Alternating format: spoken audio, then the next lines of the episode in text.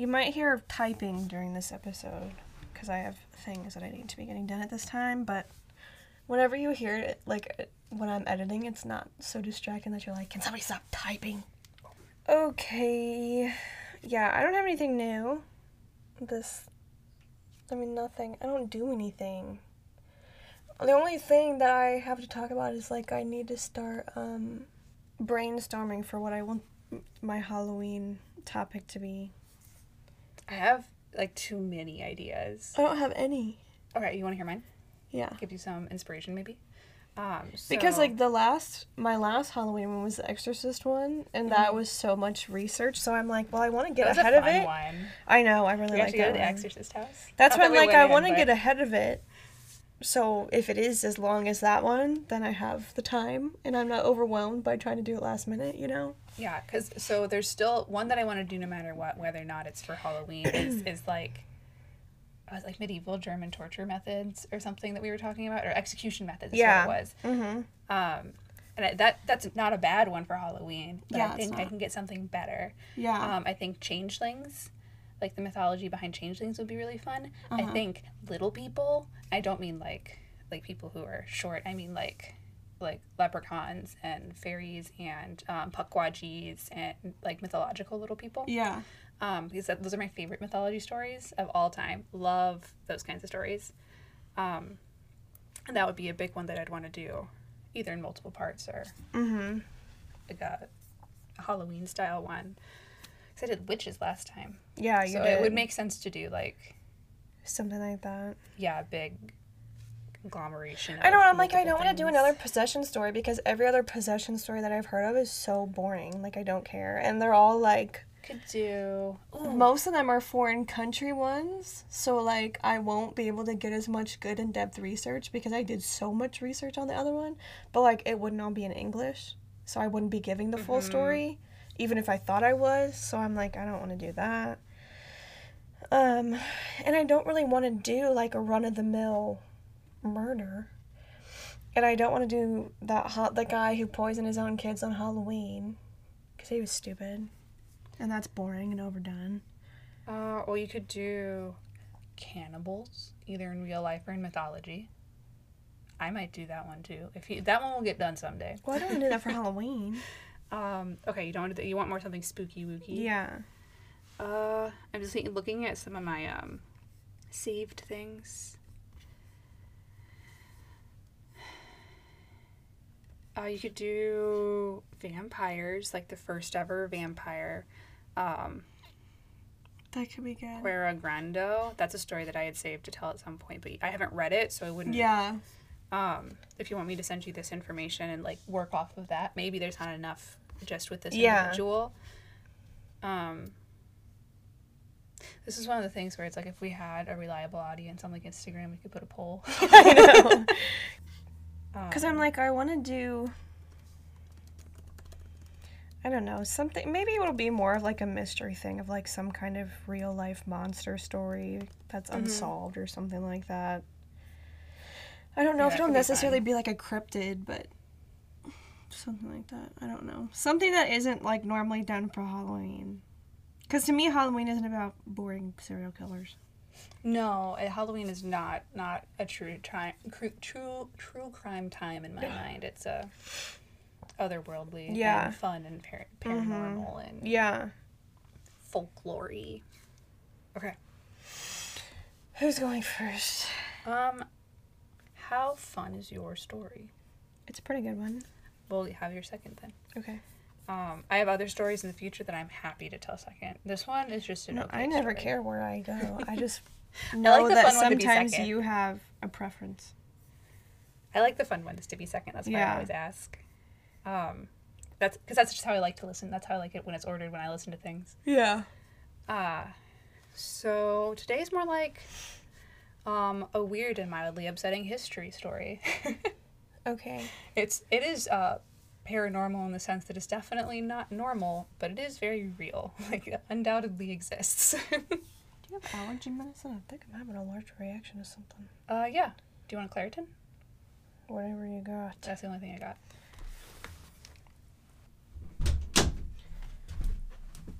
Okay, that should take care of it. I just break out in hives on my face because that's totally normal. Sometimes it happens. Quite frequently it happens. Okay, now I'm ready. I have Okay. my allergy pill. So I'm going to talk about the Colossus of Pro. Pro I can't say it. Prora. Per- per- I've been trying to do Spanish on um Rosetta Stone, and you talk like in the front of your mouth with all of your letters, versus like this is a German word and you're supposed to do that all in the back of your mouth, so it's confusing my brain right now. yeah. So pro, pro Prora, we'll do a really American instead, right in the middle. So the Colossus of Prora.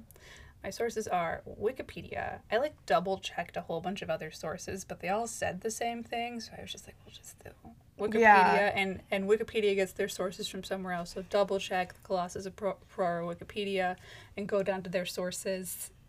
You know, Wikipedia. Um, so this is located on on a bay between um, Sassnitz and Binz on the island of Rügen in the Baltic Sea. Um, and it is a 2.8 mile stretch of eight identical buildings. Um, well, it was supposed to be. It's not that anymore. But I read this was the ideal plan was 2.8 miles stretch of eight eight identical buildings um, along the beach. So a giant beach resort is the goal, right? Yeah. So Robert Ley, head of the um, Deutsche Arbeitsfront, which is the German labor front. I said that wrong. Arbeitsfront, not fort. So Robert Ley works for this German government organization. Had the idea to create a um, Nazi Butlins. Butlins is a popular seaside resort for the average family in the UK. So like the middle class can go and enjoy what the rich do is the idea. Yeah. Um, so this is his idea for Pror. He wants to build a Butlins, but the biggest, best one that's ever existed. That's why you build it on the Baltic Sea. Interesting.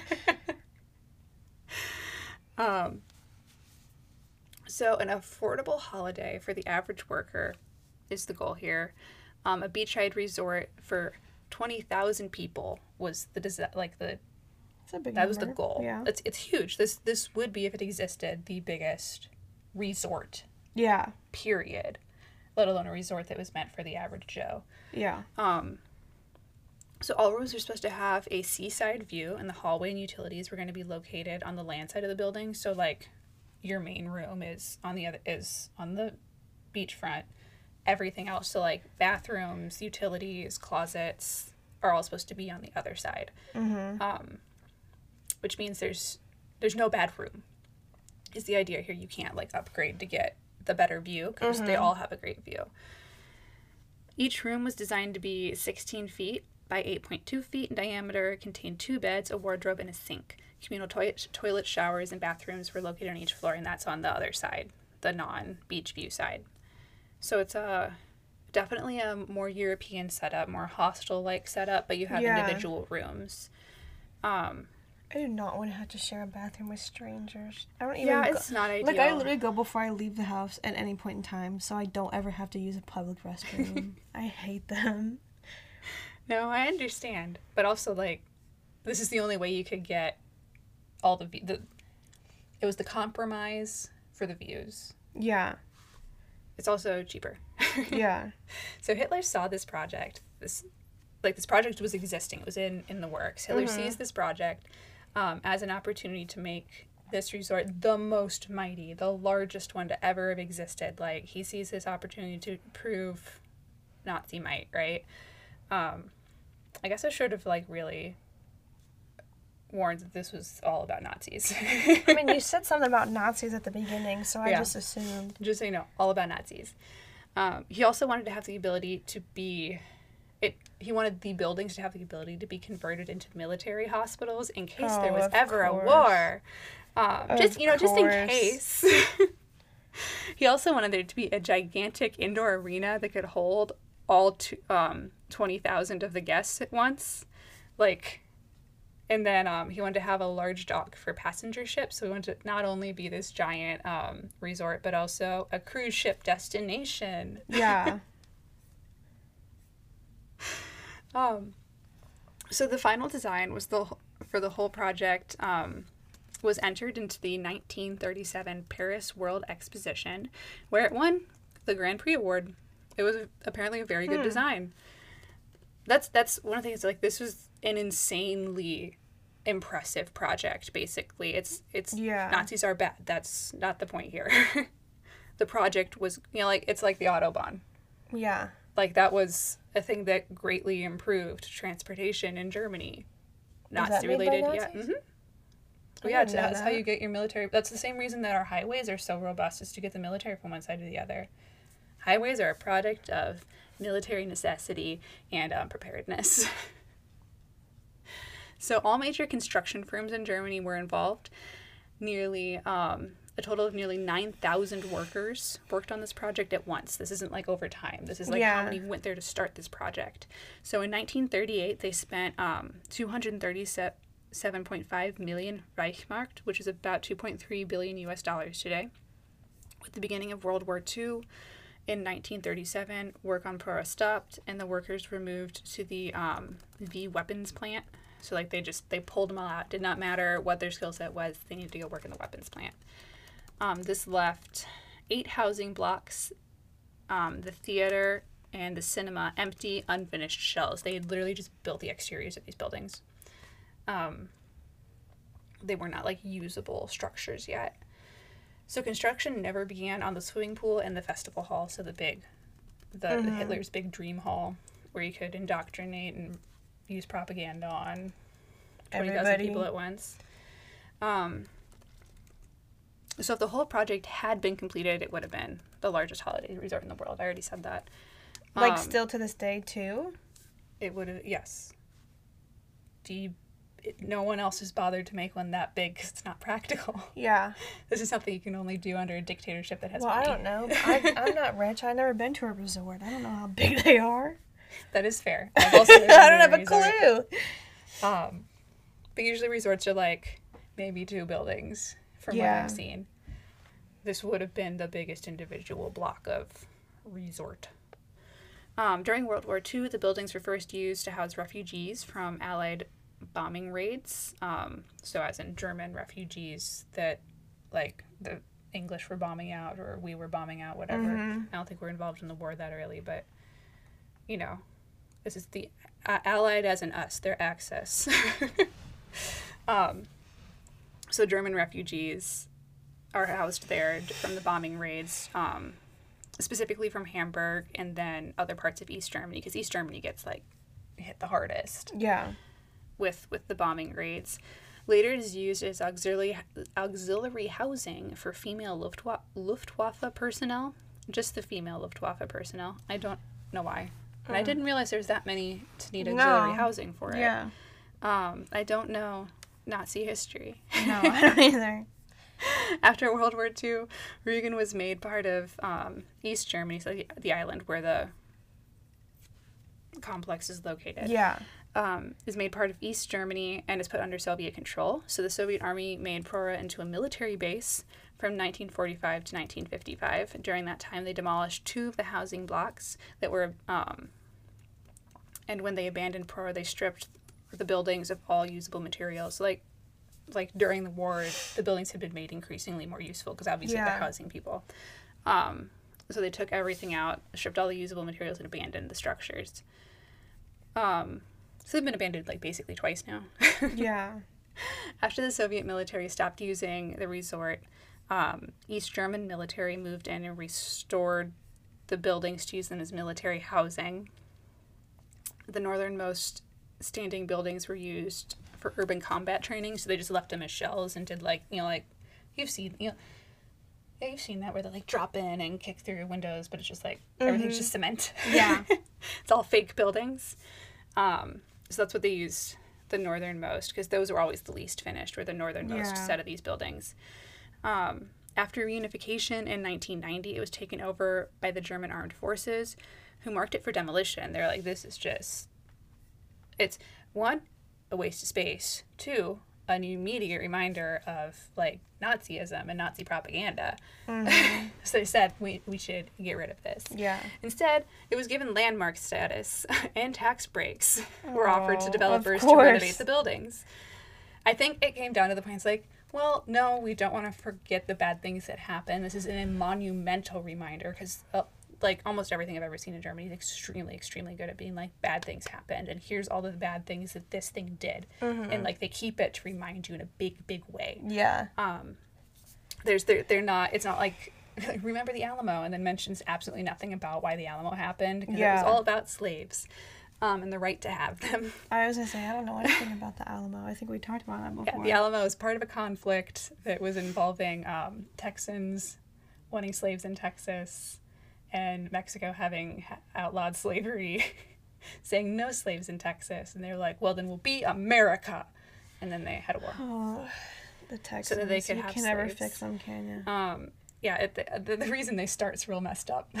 the reason their estate bad. anyway, so instead they decide, no, we're going to save these big buildings. Um, we're going to offer tax breaks to people who want to renovate and make them into something new. They don't have, they didn't have to take all of them. They could just take a portion, even just a floor, you know. So from 1990 to 1994, some of the buildings were used for military technical school, for a military technical school, and later um, they were used as refugee housing again during the the, the Balkan Wars crisis, Civil War, whatever that Yeah. was. There was a conflict there. It was a bad time. Refugees from there stayed here. Throughout the 90s, it was also used as a museum, and for the first time, and oh, and for a time, it was used as the largest youth hostel in Europe. So it did get be, to be the largest of something for a time. Yeah. that had to be an insane youth hostel that big. Um, if it ever filled up all the way, I don't know if it did. I can't imagine. Um, it- you know, it might be pretty hot, but in the summer. See, I went to Rügen in October, and it was a very cold time to go to the beach on the Baltic Sea, a notoriously cold sea. Um, so Pro was part of a bigger picture. Um, Kraft durch Freude, Strength Through Joy program was a campaign ran by the Nazi Party designed to attack the working class, who are the power base of the Social Democrats. Everybody is gonna um, leave us alone. Hey, this is starting to sound Well, like but there's America always- right now, isn't it?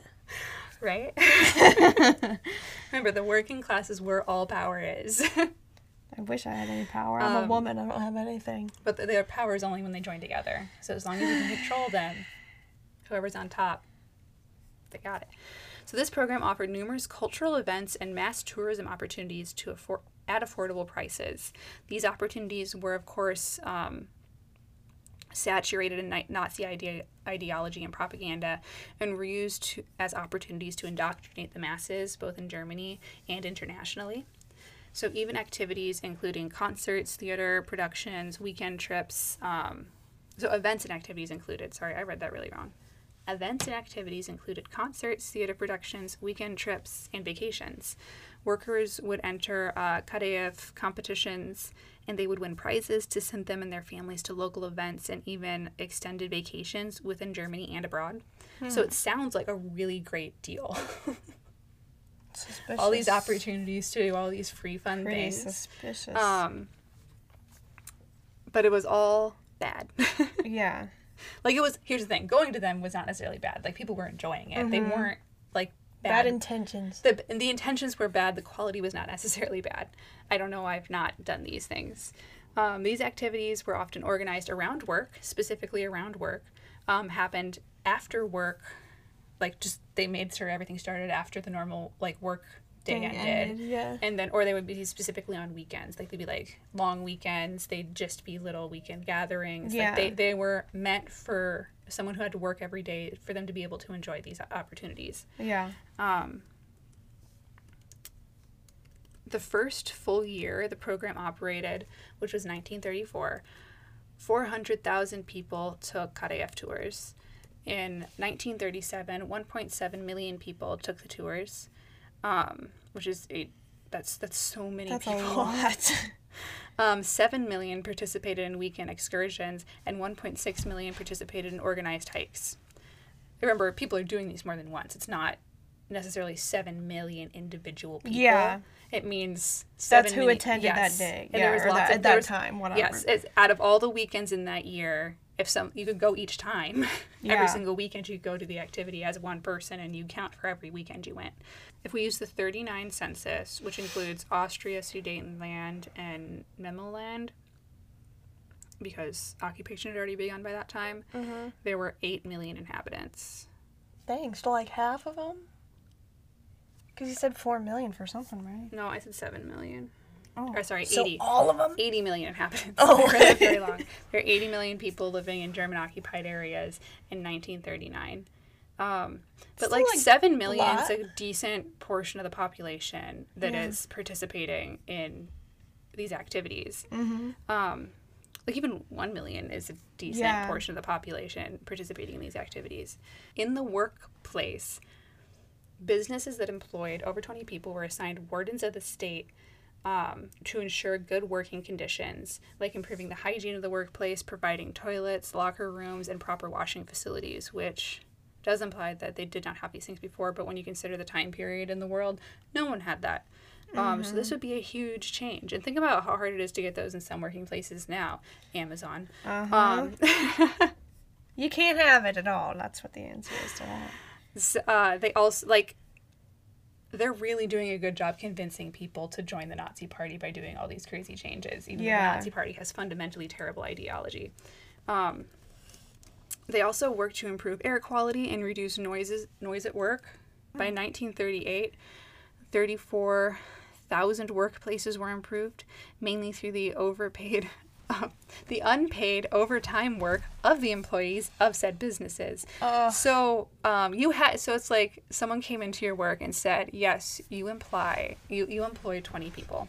Um, which means you have to provide these things. And the business owner says, Great, how are we doing that? And the warden says, Oh, well, obviously, You're right going to do it here, yourself. your workers will do it. They will build their bathrooms, they will build their locker rooms.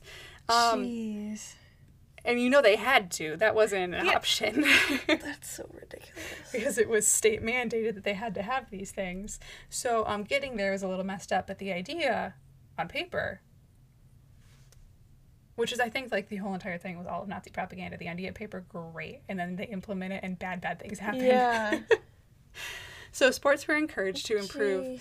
physical. Well, don't and- make it sound like we agree with Nazis. no, we do not agree with Nazis. I, that's, like everything on paper is a good idea. no, but like that's. I mean, that's that's the That's their thinking. that's the big thing with propaganda as a whole, though, is everything sounds so good on paper. It's always too good And to then be true. The grass it. is always greener. and they're like, "Yeah, we'll we'll get you this new thing." Yeah, totally. Joke's we'll on you. You that. gotta do it But you have to do all of it, and you also have to pay for And it. But we're gonna getting- force you to do it by law. The bad times. They were the bad times then. Some new bad times now. The bad times have never ended. I don't know what you're talking about. when have there been good times? I think it depends on who you are.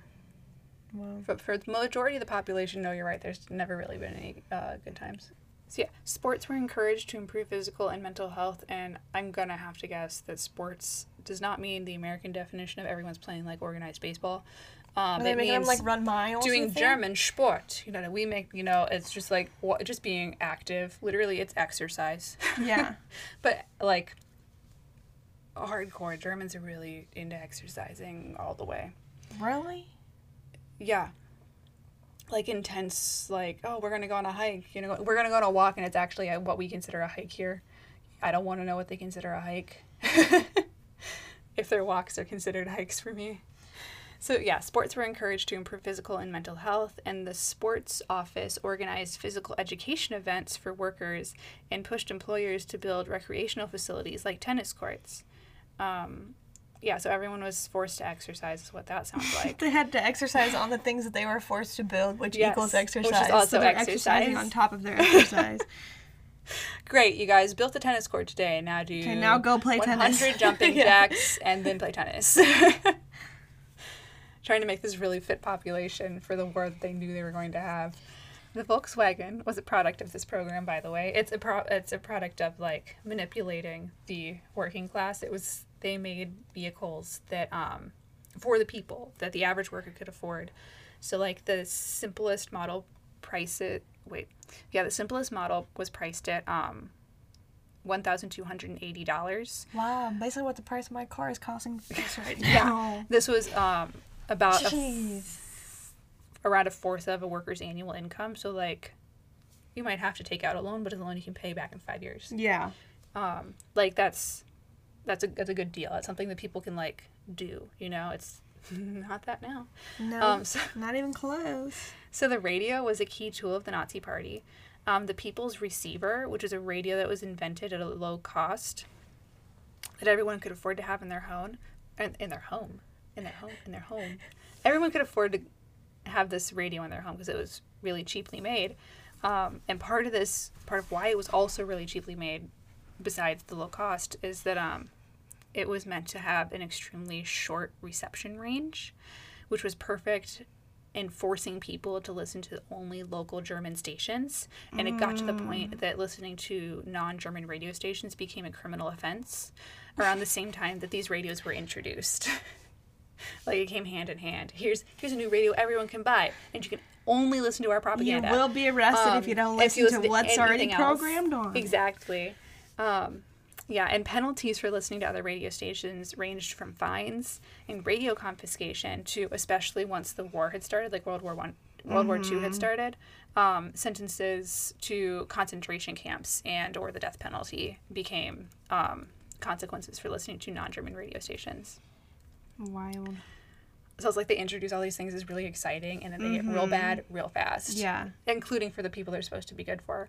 So, the goal of all these efforts was to promote a sense of community amongst everyone, increase the health and predict- productivity of their citizens, um, which are actually just their soldiers. Mm-hmm. The goal is to make a fit, healthy fighting force, encourage patriotism, and increase support and trust in the government. They're like, look at all these things we're doing for you. Trust us. We're Never, good. never trust any Um, government at any time ever.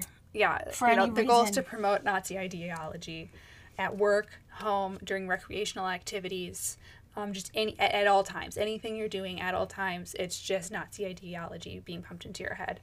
Um, that's that's that's the whole that's the concept of Prora and um, a product of this giant propaganda scheme for Nazism. Well, it's very interesting. Very like today. I, I thought it was when I was writing. I was Very like, this is something very I hadn't heard of. It was an interesting thing, and it was like slightly concerning that it existed and why. And then I was like, ah, but if I pair it with the insane, um, like Kraft durch Freude Yeah. pro- project of of what they were doing to manipulate the working class, like things aren't just given to you for free. There's always a cost. So today, everybody, my story is not about Nazis, as far as I'm aware. It is about the Flannel Isles Lighthouse. I got my information. Okay, so I I did this research in April. Okay. Um, so if I don't remember things, be forgiving. I got my information from wikipedia.org, history.co.uk, rmg.co.uk, historyhit.com, Hit. nlb.org.uk, 9news.com.au, and discoveruk.com. So we will start with the history. The lighthouse was designed by David Alan Stevenson for the Northern Lighthouse Board, and it was constructed on the Flannel Isles, which was and is, I guess, an uninhabited rocky island um, off the western coast of Scotland. There's like a few of them. There's a lot of clump, I think. Yeah, no, but like islands there. these flannel Yeah, um, like, isles. yeah. It's like a. I don't know if it's an Um, archipelago, but it's that kind of Yeah. idea. Um, and it was done between 1895 and 1899 by George Lawson, right? Yeah. I'm trying to figure out because it was designed by David. I'm Yeah, so David would design it, but George, George Lawson built would it, either I guess. pay for it or build it. Yeah. um, at a cost of 1,899 pounds, dollars, whatever it is, Money um, units. which is now 233,361 buckaroos in 2021. Um, so this included the lighthouse, landing places, stairs, and railway tracks. Um, all of the materials used had to be hauled up um, the 148 foot, 45 meter in brackets cliffs directly. I'm not saying like that's an Yeah. additional adding on to it um, from supply boats, and then another 3,526 pounds slash dollars was Money used uh, on the shore station at Breasclete. It's like how a little kid says bracelet. on the Isle I, of Lewis. I have such a hard. Where is this located? Scotland. Scotland. I have such a hard time with Scottish words. I Um, apologize for any Scottish words I ever use ever. I don't know what letters I am and I'm not supposed to say. so the lighthouse is 23 meters out or 75 feet tall and was first lit on December 7th, 1899. The railway track's purpose was to facilitate the transportation of provisions for the keepers and fuel for the lighthouse um, up the steep, steep hill cliffs to get to where they were. Um, and it was They a need one of cable hauled railway. Oh, oh, okay, yeah, that's not a vernacular, Um, but It was powered by a small steam engine in a shed by the lighthouse. this is so common though for um like most lighthouse bills that are in any sort of thing like that to have the cable The railway, railway? system from the yeah. See, I had never seen it because um, the stories I've covered have been like the American lighthouses, which No, is we- on like a no, rock, but it's have it not like the ones that I've covered. It's not like super cliffy. One of us covered one where there was like a tragic death because the rope snapped and the children died. We have never covered a story with children dying Um, on a lighthouse. Well, I gotta find that one. I'll tell you guys that one because that was a fun time. I mean, it's not a fun time. It was a bad time. But Bad time for the children. Interesting place. Um, so I was like, we have never covered Have that. Have I been there? We've covered a lot of lighthouses, probably. wh- when did I learn about this? It might have been in Michigan. I was gonna say we've never covered one with the railroad tracks that we've I know. talked No, I, about. this is this is the thing. Places. Um, so in 1925, the lighthouse became one of the first Scottish lights to receive communications from the shore by wireless telegraphy. Um, Telegraphy. that's what it says. I don't think we call it that here. Well, What's Anyway. a, wait, what's a wireless telegraph? phone call? I don't know. so in in the 1960s, the island's transport system was modernized. The railway was removed, which left behind the concrete bed that served as a road for a Gnat, which is a three-wheeled rubber-typed cross-country vehicle. Like I guess like a like a four-wheeler, but a three-wheeler. no, this. Um, and it was powered by a 400 cubic centimeter four-stroke engine.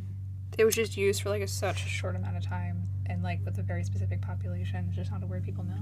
So wireless telegraphy is tele- tele- Telegraphy. telegraphy, correct. on on September 28th.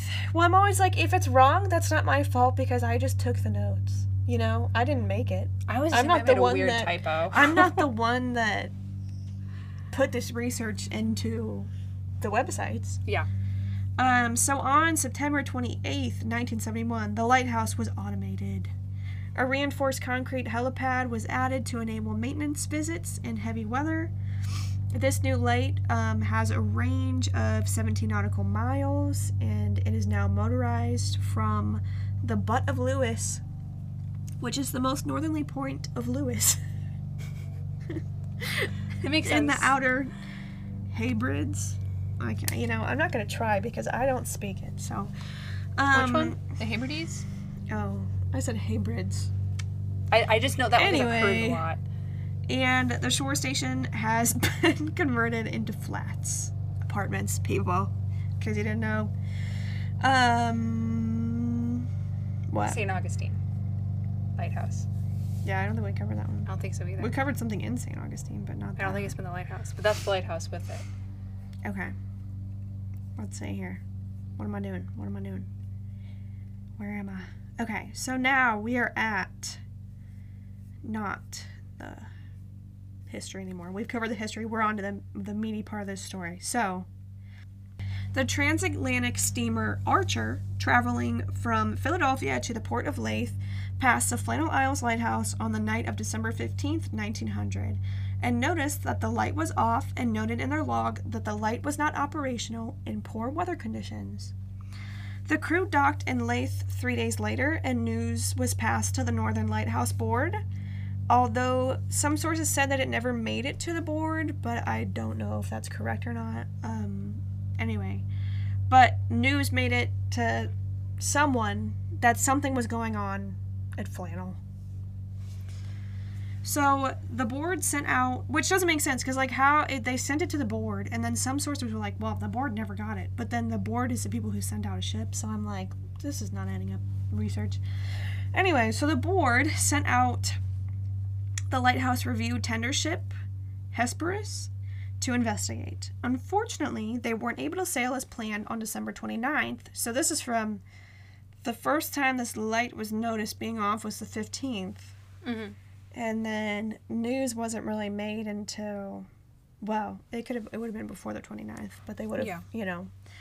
Still, it's taken a long time. Um, but they weren't able to go on the 29th due to bad weather and that they did not end up reaching the island until noon on Okay, I've typoed somewhere. It says I didn't make it there until the 26th. So, So, anyway, like it took them time. yeah. Well, no, because you can't travel Well, backwards. no, but like whatever. So was, anyway, so they were planning on going before the 26th of December, but they couldn't. The 29th is the incorrect date. I've typoed, or someone else has typoed. So the light. Anyway, they don't make it to the island until noon on December 26th of 1900. So the lighthouse at this time was manned by three men: James Ducat, Thomas Marshall, and Donald MacArthur um, with a rotating fourth man, Joseph Moore, who spent time on shore and would, I guess, like relieve who needed it. I, I think that means Or that does that mean- four are rotating, so everyone has the time to be on shore. Okay, And he was just the one that was on shore right now. okay, okay. That's what I think that means. So when the crew of the Hesperus, is that what you said? That's what you said. I never said that word. Oh. and the relief keeper arrived, they saw that the flagstaff had no flag. None of the usual provisions boxes had been left on the landing stage for restocking, and most shockingly, none of the lighthouse keepers were there to welcome them ashore. Um, they arrived at the East Landing, and Jim Harvey, the captain of Hesperus, tried to get their attention by blowing the ship's whistle and firing a flare, but there was still no sign of them. It's like maybe they just didn't hear Um, us. maybe they're sleeping. So they lo- they don't have that accent. so they launched a boat, and Joseph Moore was put ashore alone. He found the entrance gate to be to the compound. Um, the main door and the door after that all closed. The kitchen door was open, and it was and it appeared as if the fireplace had been had not been lit for several days. The beds were unmade, and all of the clocks were stopped. Returning, yeah, you had to wind them every day, yeah. or like every so often. Then So, just returning to the landing at least a stage with his news, he returned to the lighthouse with Hesperus's second mate and a seaman. Their, which these people, I guess, just weren't worth mentioning their names. So, their further search found that the lamps had all been cleaned and refilled. A set of oilskins was found, which suggested that one of the keepers had left the lighthouse without them. Um, and there was still no sign of any of the keepers inside or anywhere on the island. They also found that the lighthouse light was in perfect working order, but it just wasn't on. Um, so it wasn't like it had broken and no, just no one had needed repairing. Yeah. So Moore and three volunteer seamen were left on the island to attend the light at, and Hesperus returned to Lewis. Um, Captain Harvey sent a telegram to the Northern Lighthouse Board dated December 26, 1900 that said, quote, A dreadful accident has happened at the Flannels. The three keepers, Ducat, Marshall, and the Occasional, have disappeared from the island. The clocks were stopped, and other signs indicated that the accident must have happened about a week ago. Poor fellow, they poor fellow, they must have been blown over the cliffs and drowned trying to secure a crane. So that's what they think happened. Yes. Well, that's what this man, At least this said, Captain Harvey thinks happened. Yeah. Um, on Eilean Mor, the men. S- oh, I'm stupid. So on Eilean Mor, the men scoured every corner of the island for clues. What are what are we talking about, Eilean Mor? Is that a different side of the island? I, called that? s- I think it's just another island. I don't know. So the men scoured every corner of the island for clues of what may have occurred um, that made these keepers just randomly disappear. Um, they found that everything was intact at the east landing, but the west boat landing showed a lot of evidence of damage caused by recent storms. So, like, whenever that ship had gone past and No, that's saw that's the name of the island where all this is happening. It's an island that's a part of the flannels. Everybody, I'm dumb. anyway. It's okay. Um, let's see here. So, like, whenever that boat was passing, it was a bad storm. That one other ship couldn't go out as soon as they wanted to because of a Mm. bad storm. So, like, it just hasn't been good weather, and I don't believe there's mostly good Well, weather in this area. It's also the winter. Yeah. so, um, a box at 33 meters, uh, 108 feet above sea level, had been broken and its contents were strewn about. Iron railings were bent over and some were even missing. The iron railway by the path was wrenched out of its concrete, and a rock weighing more than a ton had been displaced. Um, on top of the cliff, at more than 60 meters, 200 feet above sea level, turf had been ripped away as far as 10 meters, 33 feet, from the cliff's edge. Um, there was also a life preserver thing for emergencies. They said something, but I was like, I don't know what that means. So there's some type of life preserver. We can all picture that in our heads. Um, for emergencies that kept that was kept along the railings in case somebody fell in. Um, and that was 110 feet up, and it was missing. Um, and it was alleged that this damage was already reported in the keeper's log and may have had something to do with the disappearance, but I haven't seen the log myself, so I can't say if that's true. Because some sources said that, but I was like, okay, so then where's the proof? Because not everybody says it, and So it may or may not have been previously recorded and have nothing to do with the incident. by the people who, yeah. So Yeah. anyway, on December 29th, the actual 29th now, people, um, Robert Murrayhead? M- Muirhead? A Northern Lighthouse Board superintendent arrived to conduct the official investigation into the incident. What is. Moorhead had. I'm originally- thinking Moorhead's how you pronounce it with either spelling. um, he had originally recruited all three of the missing men and knew them personally.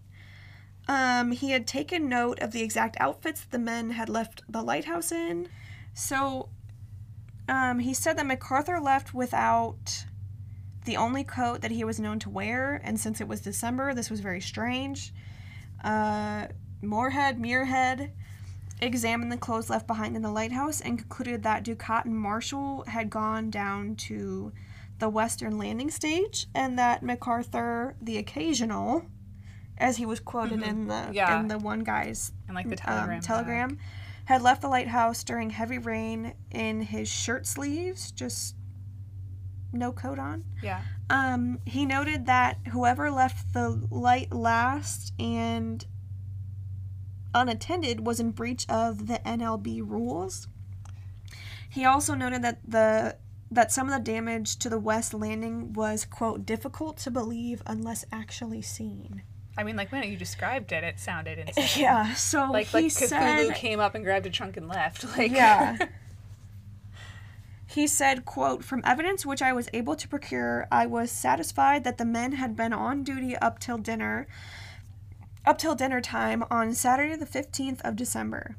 That they had gone down to secure a, bo- a box in which the mooring ropes, landing ropes, etc., were kept, and which was secured in the crevice in the rock about 110 feet, 34 meters, above sea level.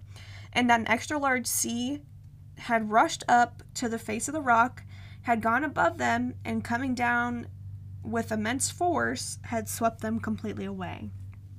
This event tarnished the lighthouse's reputation for many years after the incident. I think based on um, Um, the the initial people who went there is reporting they like we think they were securing a crane and they got washed over and that they're not mentioning the really crazy damage means that the damage was known. Yeah. So I think it probably was written down in that book. Um, so no bodies were ever found, but there have been some mysterious sightings resulting in quote fascinated national speculation in newspapers and periodicals. James left behind a wife and four children. Donald left a wife and two kids behind. And who was the other guy? James, Donald. The occasional. Is that the last one? No, Donald is the occasional. It's Thomas. Thomas. I don't. They didn't write anything about poor Thomas. Thomas. Might not have had a family. So, so with hardly any clues being found on the island, there was one guy who might have had some sort of answers, and this man was gamekeeper Roderick Mackenzie. I love it. Since there was no radio contact or other way to contact the lighthouse, the men on Eilean Mor were pretty much stranded. So if something happened and they needed assistance, the light keepers would use poles with a ball or discs attached to them, um, and would place them so they could, and would place them out on the lighthouse balcony so someone could spot their message. I'm not sure exactly I assume What- that the different balls and discs. Well, yeah, they meant something, but I'm saying like I don't know what exactly like how you spelled stuff out, or I- what was your distressing that you're sending. Might it might be similar to like sea flags. Yeah, it might be. So, um, 18 miles southeast of the island is Gallan Head, where Mackenzie was paid eight pounds a year to watch for communications from the lighthouse. Every night, Mackenzie would note whether or not he could see the light and whether the signals were seen during the day. The Northern Lighthouse Board came to check with him after the disappearances, and he reported that he had been unable to see the lighthouse tower between December 7th and December 29th, but he had been able to make out the light on December 12th, but didn't see it again until the 26th when Moore had lit it. Mhm. Um, So it wasn't on on the. There was a time frame where it didn't matter if it was lit or not. He wasn't going to be seeing it due to weather conditions. well, it's you know, it seems like he couldn't see the tower, which I'm assuming was like the the little things they would put on there. oh the ball. But he could still disc, see the but He could light. see the light. But he, well, he could only see it on the 12th. But then, anyway, Visibility so seemed yeah, to be an visibility is iffy at this point. So he had, he said the absence of the light had distracted him, but there was no indication he ever reported it to anybody until the Northern Lighthouse Board came to question him. Well, they only paid him eight so pounds a year. yeah, he's like, I wouldn't go do anything for he's eight like, I kept note of it. What more? That's my job. My job is to note it, not report. What more do you want me to do? So, according to the National Lighthouse Board, Mackenzie had agreed to quote, report a failure immediately by telegram to head office in Edinburgh so that the necessary steps could be taken to have someone sent to carry out repairs as soon as possible.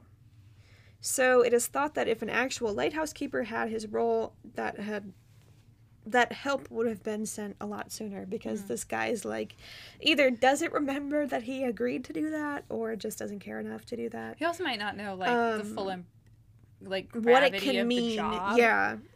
Like he's just Um, like you're supposed to mark when that light is showing. Okay, Yeah. and like never is told more than that, and So- then you're not going to care as much. Yeah. you're just doing like research at that Yeah. point. So allegedly, at one time, Ducat had asked the lighthouse board superintendent if they could conduct some sort of experiment to see how long it would take someone to notice a signal from shore and respond appropriately, but it was never approved. So many So there's theories. opportunities now. If someone wants to go prove that. Uh, yeah. So many theories came up, um, like a sea serpent had carried the men away. I think it's that one. Um, that they had arranged for a ship to take them away and start new lives. I don't think it's that one. that they had been abducted by foreign spies. It might be that one. um, that they had been du- abducted by aliens, I don't think it's that one. or that they had met their fate through the malevolent presence of a boat filled with ghosts. That's the best one. Um, the the ba- I don't know what this says. It, this was due to some influence of the Phantom of the Seven Hunters, which was a widely speculated a local So I think it was the local thing. legend. yes, I'm a, or kind of some kind or- of book that they're all There's into. a book, yeah, a I'm radio sure. show that came out recently. Um, so more than 10 years later, the events were still being uh, commemorated and elaborated on. The 1912 ballad, uh, ballad, Flannel Isle by Wilfred Wilson Gibson. Who names these? Who is naming this every time? what? Wilfred Wilson Gibson. Please. That Can that you- one does not roll off the tongue. I was at the story where these people, I'm just like, who is naming you? Who? Um. Anyway, so that man wrote about the disappearance. Um, I believe. So, so this is part of the ballad. Okay, quote. Yet, as we crowded through the door, we only saw a table spread for dinner, meat, and cheese and bread but all untouched and no one there, as though when they sat down to eat, oh, air, air, they could not taste. I don't know old timey stuff. Alarm had come, and they in haste had risen and left the bread and meat, for at the table head a chair lay tumbled on the floor. Seven Hunters is another name for the flannels. So I think it's just a local mythology of this Okay. haunting presence. Um, however, so okay, so people had come to believe this as truth, this ballad that this man had wrote. But in a first-hand account made by Moore, the relief keeper, he had stated that quote, the kitchen utensils were all very clean, which is a sign that they must that it must be after dinner sometime that they had left. So it was so they Not had had like dinner. immediate- yeah, cleaned up. There's not any chairs evening. knocked over. This is wrong. Mhm. He's he's making stuff up. Mhm. Wilfred. Um, so over time, a story developed that there were unusual logbook entries in existence. Allegedly, in them, Marshall said on December 12th that there were, quote, severe winds, the likes of which I have never seen before in 20 years. Um, he also said to have reported that Ducat had been, quote, very quiet and that Donald MacArthur had been crying. Um, MacArthur was a veteran. Intense seasonal Yeah. So uh, MacArthur was a veteran mariner with a, rep- a reputation for brawling. so it was thought to be strange for him to be crying in response to a storm. Um, log entries on December 13th were said to have stated that the storm was still raging and that all three men had been praying. but the light is um, seen on on the twelfth. This would that's have, yeah, also been strange because all three men were experienced lighthouse keepers who knew that they were in a secure structure 150 feet above sea level and should have known that they were I safe mean- inside of the lighthouse. But we've already discussed the damage that was done to the exterior But that's also on the, the, edges of the island. No, I So know. That's but, not like, in the middle of the island. like, what if it comes a little bit closer? You know. um, and MacArthur alone had been a lightkeeper for 20 years. So everybody still thinks it's weird that all of them would be this They're freaked out by out one much, storm. yeah. Um, but I mean, to me, like it makes sense if they're all praying because this was a time when everybody prayed about everything constantly. But it's it's almost weird that it It's would have been written that about. They're noting. you it, know, yeah. So, but like I said, this is like not proven um, Yeah. recordings. So there was also no report of storms in the area on the 12th, 13th, and 14th of December. Um, the final log entry is said to have been made on December 15th, stating, quote, Storm ended, sea calm, God is over all. However, an investigation by Mike Dash for the Fortean Times revealed that the logbooks were fictional, Oh, um, but also, who's Mike Dash to say? no idea. Exactly. So, further research. yeah. So, further research took into account the geography of the islands. The coastline of Eilean Mor um, is deeply indented with narrow gullies called geos. Is that what it says? Um, the West Landing, which is situated in a deep geo, ends in a cave. Um, in high sea or storms, water would rise in the cave and then explode out again with a lot of force. Oh, I bet that's how what happened. Is there was a new tunnel that exploded out of the side of the cliff. Um, it was possible MacArthur. not that killed them, but like made Yeah. damage. It was possible MacArthur may have seen a series of large waves approaching the island and, knowing the likely danger of his colleagues, ran down to warn them, only to be washed away in a violent swell. Mm-hmm. Um, uh, recent research by James Love discovered that Marshall had previously was previously fined five shillings when his equipment was washed away during a huge storm. So it is likely that he and Ducat tried to secure their equipment during a storm and were swept away. And the fate of MacArthur, although he was required to stay behind to man the lighthouse, can be guessed to be the same because he saw them struggling or something, or noticed they hadn't come back after some time, went out looking for them. The same thing happened to him. Um, Love speculates. Yeah, what I just said. Love speculates that MacArthur had tried to warn them, got swept away. Um, this theory would also explain the set of oilskins remaining inside and MacArthur's coat still being on his, the peg, but the closed door and gate still didn't make sense for this. Um, another Yeah. theory is based on the first-hand experiences of Walter Alde- Aldebert, um, a keeper on the flannel eye on the flannels from 1953 to 1957. He believed one man may have been washed into the sea, but um, then his companions, who were trying to rescue him, were washed away by rogue waves.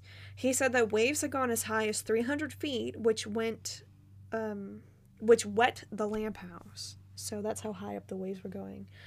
Um, one time he tried to ph- photograph the waves, but almost got washed away by a large wave himself. So, so there's another theory that was based on the psychological Well-being of the keepers. of the kid. so allegedly, MacArthur was a volatile character, which may have led to a fight breaking out near the cliff edge by the West Landing that caused all three men to fall to their deaths.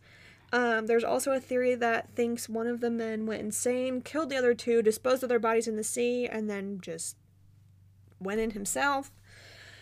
Um, there is legend that water sprites live in Scotland.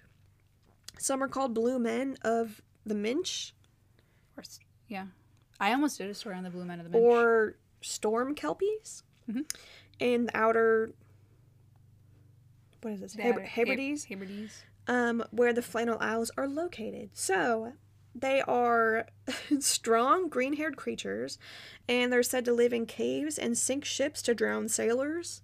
It is said that if um, it is said that if the men had encountered these individuals, that they would only survive if they had the last word in a, a rhyming duel. I love that. Um, there's also